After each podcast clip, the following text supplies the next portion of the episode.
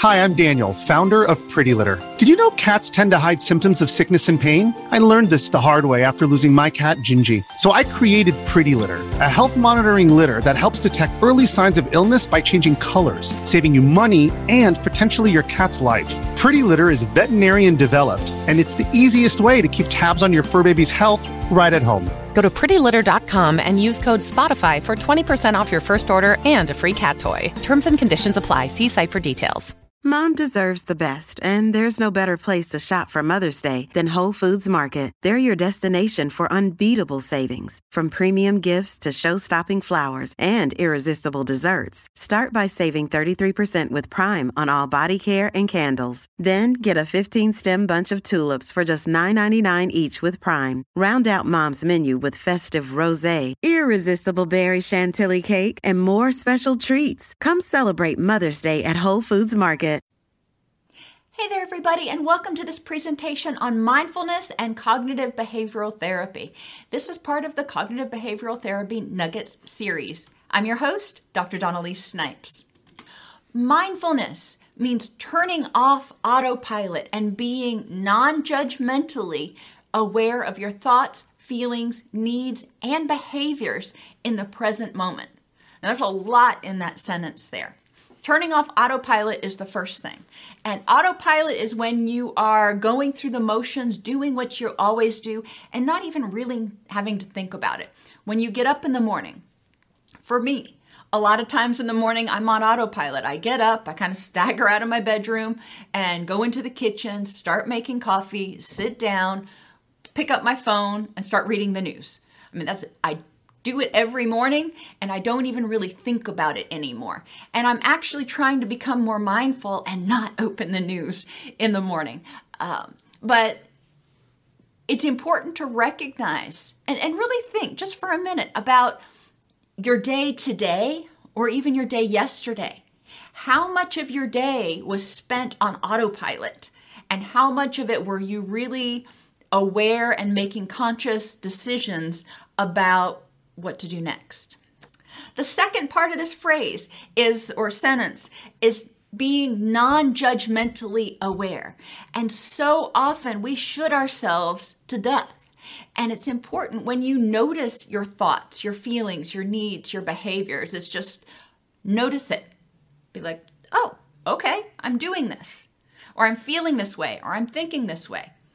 It is what it is. And I know that that phrase drives some people crazy. Um, it is one that I use a lot. So if you don't like it, um, you can choose your own or, you know, own it. So it, you find that it's empowering, whatever you want to do with it. But non judgmental awareness means noticing what is in the present and not judging it. It's not good, it's not bad, it just is. That's mindfulness, okay? Mindfulness helps you connect your thoughts, feelings, and behaviors. When you start becoming mindful, you may start noticing that when you are feeling anxious, then you start having thoughts that tend to be more helpless and hopeless, which may trigger you to want to self medicate by eating or drinking or doing something else. So, mindfulness can really start helping you connect the dots. And that's really one of the best things about mindfulness. Mindfulness promotes prevention and early intervention. Mindfulness, if you're being mindful and you're checking in with yourself, you're saying, What am I thinking, feeling, and needing right now? So you can notice before your blood sugar drops that, hey, it's been a few hours since I ate, maybe I need to eat. Or, you know what, I haven't had much water to drink today, maybe I need to drink. Or I've been sitting at the computer for an hour and a half and I haven't gotten up and moved around or stretched. Probably ought to do that before I start getting a kink in my neck or back or something. So, mindfulness can help you be more aware of what you're doing to prevent problems, as well as be aware when your stress response is starting to kick off or you're starting to have pain or discomfort somewhere so you can do something about it before it becomes a big problem. How much faster do you recover If you notice that you're not feeling so well, you're starting to feel a little run down, and you start taking care of yourself versus waiting until you have a fever of 104 and you're snotting all over the place. You know, then it may take longer to get better. And yes, I know most viruses run their course in seven to 10 days. However, you can mitigate the um, intensity of the symptoms if you start taking good care of yourself and doing things to bolster your immune system. Think about how operating on autopilot may have contributed to sickness, anger outbursts, or even relapses of depression over the past few months for you. So how do you do it? Mindfulness is difficult and easy at the same time. It's difficult in that it requires some discipline to do. It is easy in that doing it is actually pretty straightforward. So start with being mindful as soon as you wake up, at each meal, and before you go to bed. And you may be thinking, I'm going to spend all my day, be, my whole day being mindful. Not really. Mindfulness takes a minute, maybe 90 seconds most of the time. When you wake up in the morning, start with being mindful. Just think to yourself, how do I feel this morning? Physically and emotionally. Generally, when we wake up, we have a pretty good idea whether we're optimistic and excited for the day or we're waking up on the wrong side of the bed or somewhere in between. So just lay there for a second, or even think about it when you're drinking your first cup of coffee. How do I feel physically and emotionally? non judgmental. However, I feel is how it is. Why do I feel that way? You know, maybe I feel anxious. Why? Why do I feel anxious, apprehensive, or why am I dreading going to the office today? Just explore it. Think about why that's going on so you can make more informed decisions about how to address it. And then, what do I need right now to continue feeling great or to improve the next moment. So if I wake up and I'm feeling great, I'm feeling energized, I'm feeling happy, I'm excited to go to the office, well, that's wonderful. What do I need to do to keep that momentum going? What's the next step forward? If I'm feeling tired and dreading go- going to the office, then I need to explore why do I feel that way? And what is the, what do I need to do? What is the next thing I can do to improve the next moment, to make to help me lean into that distress so I can get through it. Become more mindful in your actions, either as you're doing them or at least in reflection at the end of the day. And oh, let me go back to that last slide for a second. For your morning and evening mindfulness and at your meal times, you can download apps, you know, like they use for reminding you to take your medication or set up push notifications in your calendar to remind you to do it, at least for a month, if not three months. Having those push notifications coming in can help you create that habit. Okay, so you're doing your mindfulness when you wake up and before each meal and at the end of the day. Great. Now we want, once you get the hang of that, it's important to start trying to become more mindful in your actions, either as you're doing them or in reflection at the end of the day by asking yourself, is doing this an effective use of my energy to help me move toward the things and people that are important in my life? Or is this what a happy, healthy, successful person would do? So, some examples getting sucked into video games.